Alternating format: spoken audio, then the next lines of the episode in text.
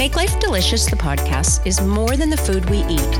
It's what else in life that makes us feel, be, and act delicious. We'll have conversations about real life, its messiness, and the things we can't live without the ups, the downs, and the things we do on the daily to maintain our health, strength, and our balance. We'll talk about the unconventional wisdom and the alternative practices used in raising families, from healing to sex, because life's juicy. We are so excited and so ready to share how we make life delicious every day and how you can too. This is a Soulfire production.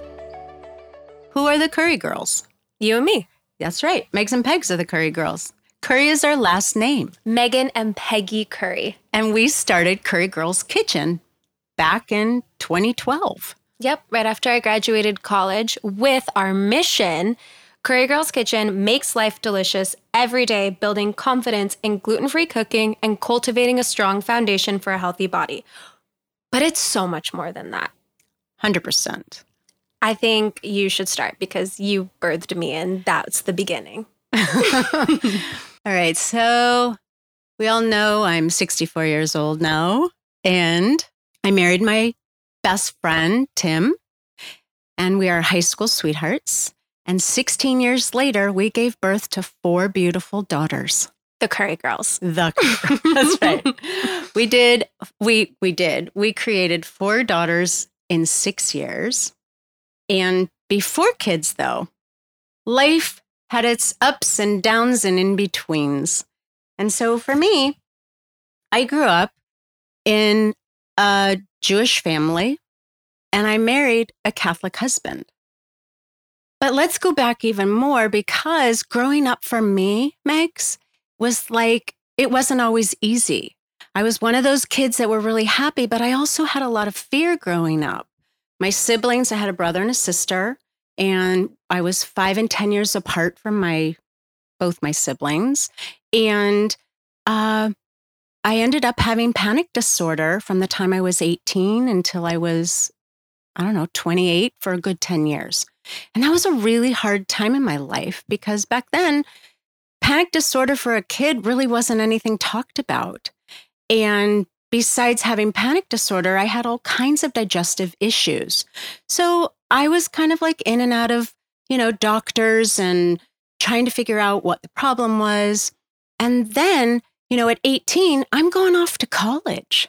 So I'm having a college experience, but I'm also living with panic disorder. Did your parents, were they helping you during that time when you were a kid and before you went off to college? Or again, it was kind of unspoken? Not really. It was it was more like, oh, it's all in your head. Mm. And that was one thing as a parent that I was really careful with our kid, you know, our family, that if you told me something, I wanted to know, is this real?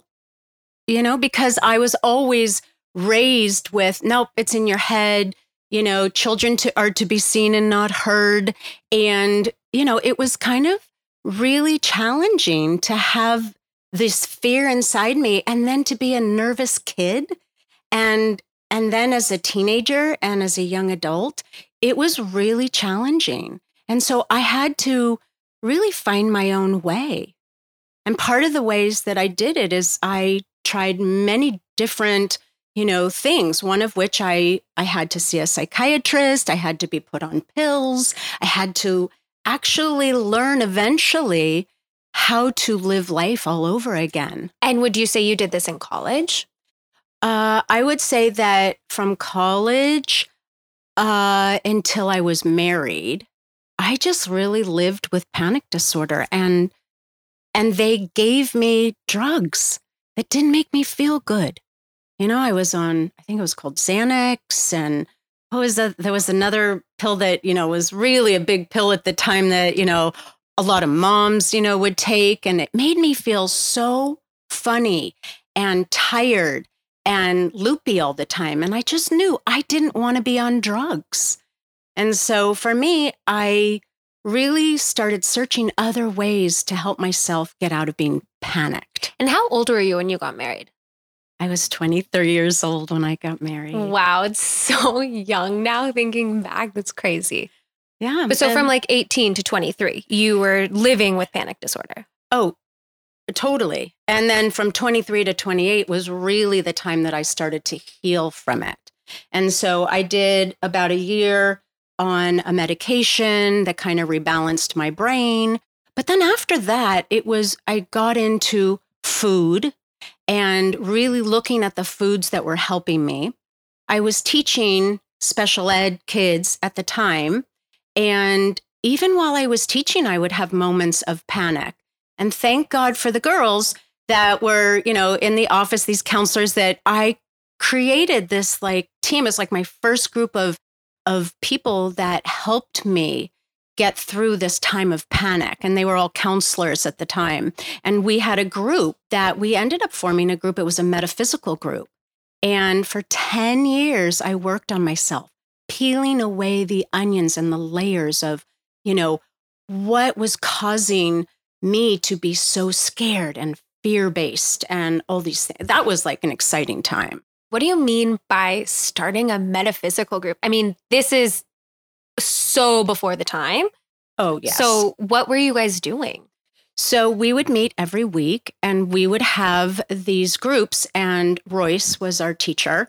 And she really was looking at the beliefs that we developed as children and and really looked at going back in um, in our childhood to look at what was then what we called decision forming incidences. And so we looked at these practices as we'd go back in time, like what I, I'll never forget this one that was huge for me was as a kindergartner, I came, I walked home from school and I'm banging on the door and no one's letting me in and I'm feeling really like abandoned by my family. And at that moment, I made a decision was I not good enough to enter the house? And that's really at five years old when I started having a lot more fear. And so that's just like one incident. We all have different incidences, whether it's a parent that says something to you and you kind of take it on as yourself and you believe it. And this is the starting of beliefs. And so, what I did in the metaphysical for those 10 years is I kept peeling away the onion of layers and layers of beliefs that got me to where I was living in fear, basically. And so then by 28, you feel like you had successfully managed your fear. A hundred percent. And that was just one piece of the puzzle. Mhm. You know, I think also having daddy who um, was so positive and such a source of strength and really supporting me and helping me in that way really helped me gain my own confidence back. Because by the time it reached its height, I was agoraphobic. I couldn't even walk out of my house. I couldn't walk down the stairs. So, um, to walk to the beach or wherever, it was a really hard time.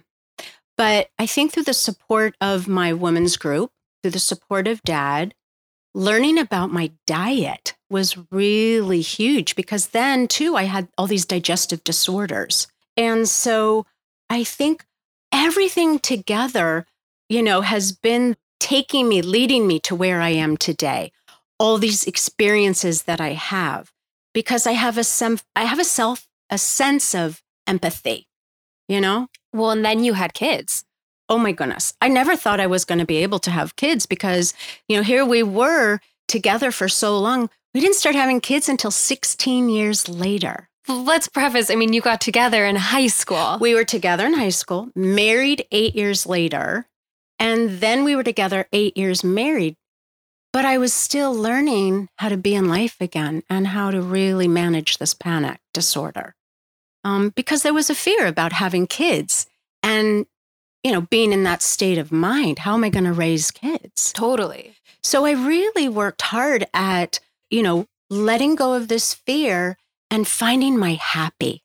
Because I think that's the bottom line for me is that I wanted my happy back. Totally. And then of course, like kids brought on a whole nother like chapter in your health journey. Yes. And and one of the things was is, you know, we know that when we have kids, our hormones become imbalanced. And then there that brings up a whole nother thing. Back then, you know, we really didn't talk about any kind of hormone disruption, you know, after having kids. And I and I think, you know, part of my fear was, well, if I have kids, am I going to get my panic back? Or also, I mean, what was like the stress like even trying for kids? Oh, well, that was a big deal. We couldn't have kids right away. Dad had to have an operation. And it, back then, you know, um, to allow us to be able to have kids. And then once the floodgates were open, so to speak, um, we just kept having kids. You know, four kids in six years was a lot. I even had a miscarriage in there. It was in between you and Alex. So, you know, look, you showed up at the right time. Meant yes. to be. So, my life growing up was um, I was raised in a Jewish family and I married a Catholic man who, you know, practicing Catholic. And so once we started having kids, we had to come up with our own values and our own sense. How did we want to raise our children living in this world today? Because we were told so often it's not going to work. Having a Jewish person and a Catholic person is not going to work. It's going to be too confusing. And I have to say, and you can speak on this, growing up, I think we did a really wonderful job because our whole value was we wanted to set a foundation for our children that we had open communication and that anything was, you know, we were able to speak on anything with our family. And where that came from was our rituals that we developed with you guys. This family table, this kitchen table, was where we really set the foundation for all you all you kids. Mm-hmm. You know, it's where we met every night for dinner. That was, I think, our first ritual that we started with you guys was this nightly ritual of dinner, open communication, you know, that was honest, not judged. You felt this safe space to really have the ability to say, what happened in your day, to have this conversation. And I think that was the beginning of growing this wonderful Curry family. Yeah, I definitely have the best memories of, you know, it was always Sunday brunch and us talking about it. So I, I will say you guys definitely did a good job with that. Thank you. Mm-hmm. And, you know, like, I mean, there's so much more that I think you could share, like about Nana and what you've done, Nana getting breast cancer and that affecting you, like, you know, with six young kids, building a home, and then also, you know, what you started with Growing Great, your nonprofit, putting school gardens and nutrition education into schools. I mean, you've done so much. I think that's what is the beauty of this team because being a product of your love and the family you created with dad um it's just it's so amazing everything that you've you've done well i can i can just touch a you know on the fact that so my mom evie was this incredible light being of a, of a woman she was a businesswoman she modeled you know what it was to be a working mom but in a really you know loving way uh, and so when she passed away of breast cancer, I created uh, a, a, business called Evie's Garden Organic Marinara Sauce. And it sold nationally. It was my first entrepreneurial project that um, was we just we gave back we gave back to breast cancer research and patient support and i did that for six years and then all of a sudden it was like I didn't want to raise money for disease per se. I wanted to help people right away. I wanted to give people the knowledge of, you know, how can we build our health up? How can we, you know, teach women that um, our bodies really matter? And so I started teaching cooking classes. And that's what I did. I created another business called Kitchen Blessings. And so for years, I taught people out of our home how to feed their families, how to feed themselves, how to nourish their families and build families around this kitchen table. And I did that for a solid 10 years. Basically, until when I was in college, which is when you were getting ready to give that business to another local chef. And I was like, oh, oh hold on a second. I think that we could do something with this here. And yeah, I mean, that right there is the bloodline of Curry Girls Kitchen. It's that doing something for um like finding a cure for something that you've already had versus prevention. That is what we started. And I mean, like I said, you could talk about forever. And I think it's something that deserves its own podcast. You kind of sharing and getting to get really into details about your relationship with dad, about the raising of us, which all of these episodes are going to happen. um, but I think to kind of share how then we came together, because we did start Curry Girls Kitchen in 2012, right after I'd graduated college in 2011. And I think the piece that you didn't really touch on, which is kind of my part of the story, is that I was always sick as a kid. This this was something that I just have so many vivid memories going to family gatherings and all this stuff of people being like, oh, no, Mick, can you have that? Or, oh, Megan's sick, or like feeling sick, or just feeling like I couldn't have. Like there was such this eye on me of like, be, you got to be careful. You got to be careful of what you eat and what you do because I was going to get sick. I had a really weak immune system. I mean, from the time I was born, you always talk about I had chronic ear infections. I was on all these antibiotics that rotted out my teeth and then like constant sinus infections i mean you name it there was all there was some type of problem that i was dealing with and you can imagine from a young age how that shaped my beliefs and my stories and as i got older like anytime i would get sick i just remember crying being like I have to tell my parents again. Like I have to call my mom and get sent home from the office. Like it just it was so sad, but also like being one of four, like that was my primary way of getting attention from my parents. So it's kind of crazy how you, as a child, what you acknowledge you're getting attention for and how your body can continue to manifest this. Because trust me, if you know, if you're one of like three or four, you come from a big family, six, I can't even imagine what that would be like. But like, fighting for attention and like what you do to get your parents attention it's it's kind of like whoever is in need gets it so that was my way of getting attention and not one that I really enjoyed. You know, I felt really guilty and bad about it. And it's like when you're it's seven, eight, nine, you don't really understand. But it kind of led into then in middle school when I had re- had a really developed a pretty poor relationship with food and understanding that it wasn't my friend, it wasn't nourishing for me. It was actually very harmful to me because certain foods that I would eat would make me feel bad. And then, like, leading to my mom would always make the most beautiful lunches. And you have to, like, back in the day, if you had a brown bag lunch, like, my, it was different.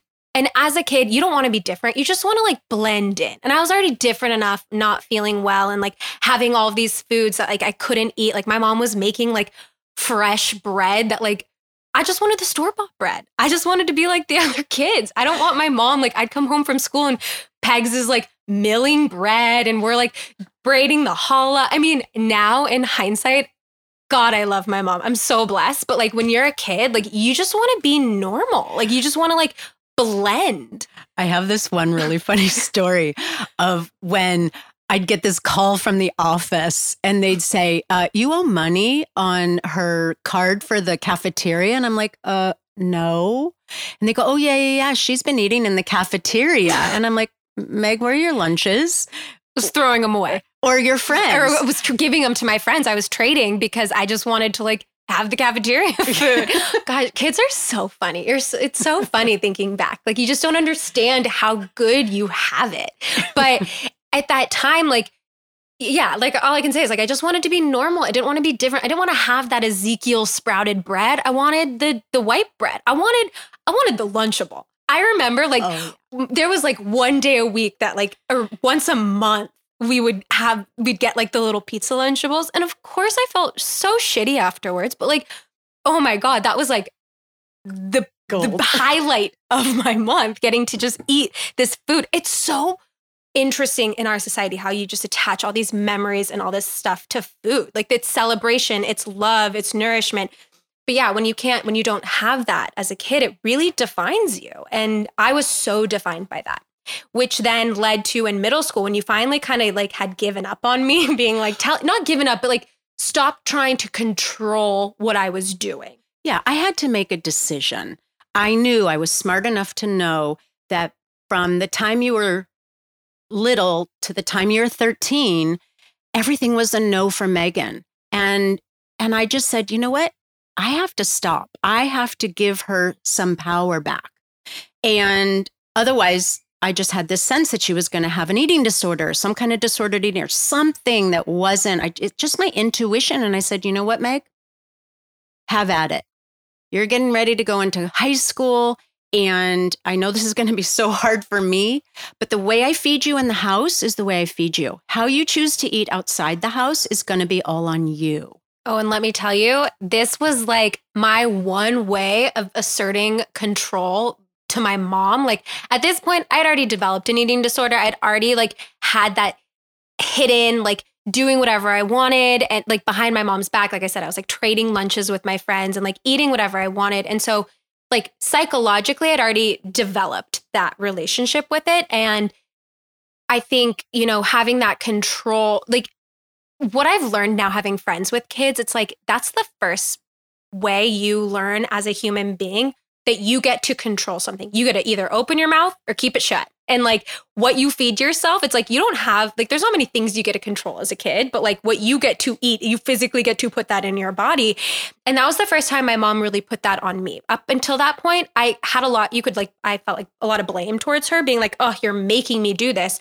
but at that point it became on me which led me into high school which was where I started getting really sick again. I had an eating disorder. I wasn't like I was not like didn't feel good in my body. You're going through hormones, you're developing. There's so much going on with friends, boyfriends, and again, not feeling well. And so also being an athlete, playing all sorts of sports and and your sister played a role of it too. Oh, so much. I mean, that's a different podcast. Yeah, my relationship with my older sister, who I never had bullies. And also, I want to preface like, I was genuinely the happiest kid. Like, I was always I, like even though I had all this like this issue, these issues around food and this struggle, like I genuinely loved life. Like I loved being outside. I loved playing. I was very imaginative and creative, but I did have this like this darkness that was just kind of with me all the time. And um in high school, yeah, I mean, being 2 years younger than my older sister who's developed way quicker than me and just looked older than me and back when you're young man do you just want to look older? And you can have like your fake id and hang out with the old cool kids. And like that was not me. Like i was i look i to this day i look so young. And i love it now but then you, you know it's just it's funny again hindsight. Um yeah my relationship with my sisters and then that was when when i was 16 i got really really sick and was diagnosed finally gluten intolerant. This entire like story led up to this pinnacle moment of us getting tested for celiac because you were working with a group of women at the time that you were explaining all of my issues and they were like, "Have you ever tested her?" And I was so sick. It was like what was it? Like my 16th birthday. I remember like we went to see a show um Moss, oh my God, at the Roxy. And my dad had to take me because I was so frail. Like I had been sick for so long. And I just remember sitting there being like, I never want to feel this bad. Like it was like I just started getting better from this sickness. I was like two weeks bedridden with like fever blisters down my throat, 104 fevers. Then it was my birthday and it was turning, well, maybe I was like 15. No, you were turning 17. Okay, 17. Okay, 17. Yeah, 16, we were in Italy. I was turning 17. It was my senior year in high school. Mm-hmm. And I was like, okay, something has to change. Like this has to, I never want to feel this sick again. I, I came to you. And in that moment was when you shared with me, like, we got the test. And this was when it just changed. Like within three months, I had never felt better. And that then went into college where I I knew like I went to Boulder in Colorado. I was away from home the first time in a different state, and they had a gluten free dining hall. And I was really conscious about the food that I ate because I had spent that summer learning from you how to feed myself gluten free foods. And this was back in 2007 when there was no gluten free, like really good gluten free bread options, you know, like there wasn't the products that we have now. And I had to, I put that on myself. You shared, you're like, listen, you have an increased risk of any degenerative diseases. We have, we have breast cancer in our family. And these are all, like, you have now a risk of becoming infertile by having gluten intolerant, being gluten intolerant. Or just harder to have kids. Harder to have kids, yeah. Harder to have kids. And, you know, any kind of digestive disorder can, you know, kind of give you that 70% risk of it increased yeah. risk. So in school, I mean, studying, you can imagine like this I I was so fascinated by psychology and sociology and really understanding why I thought the way I thought and um I was I mean, I was a vegetarian, I was a vegan in Boulder. It really like harbors that the setting to be able to try all this and getting into activism and for the animals and like why you're choosing to eat the foods that you eat and how it made me feel and by the time I graduated, this is our coming together. It was Pegs was getting ready. She had already been teaching these classes, these cooking classes out of our our home kitchen and then I when I was home from the summers, I would volunteer teaching classes at Growing Great to the schools um I don't local we, elementary schools. Yeah, I don't think we talked about Growing Great and just what that was. Yeah, just... Growing Great, it, it was a nonprofit school garden nutrition education program that she founded. And I would volunteer there and I got to see the kids connecting with the food, which I really loved. And when I was graduating, I wasn't ready to like go get my master's degree yet, but I knew I wanted to do something around, I wanted to be a dietitian uh, or like, I wanted to do something in food, but I didn't know what. And so that was when Pegs wanted to write a cookbook. I told her I would go help her. And in that process, when we were working on this cookbook and then coming back home, I was like, let's teach a class together. And I started, I signed up for Institute of Integrative Nutrition. And the next year in 2012 is when we started this. And it really is the beautiful marriage of your years and lifetime of experiences and then my own personal story, like our personal stories, and then the education that I've gotten through IIN and then going to the Functional Medicine Academy to become a functional medicine coach. And then just all of this combined knowledge that we got to infuse into this passion project of ours, getting to share the different perspectives. Well, yeah, because we're two different generations. You know, how I was raised and how you were raised are completely different, and we're 30 years apart. And so we get to bring to the table two different perspectives of what healing is for you because it is it's just different you know yeah and and that's what i think all of our community love about us because when you get to know us we do things so differently yet so alike. It's just like funny to just see how we do things. Meg does one way and Pegs does another way, but you know, but that's the joy of it. And that's, I think, why we just are so excited to be sharing this now with you is that now that we're at home and having to cook for ourselves more and really spending time with your family or your community that you have created, it's bringing up this relationship, bringing up the the the healing part of it really making sure that your immunity is strong like we talked about in episode 1 and like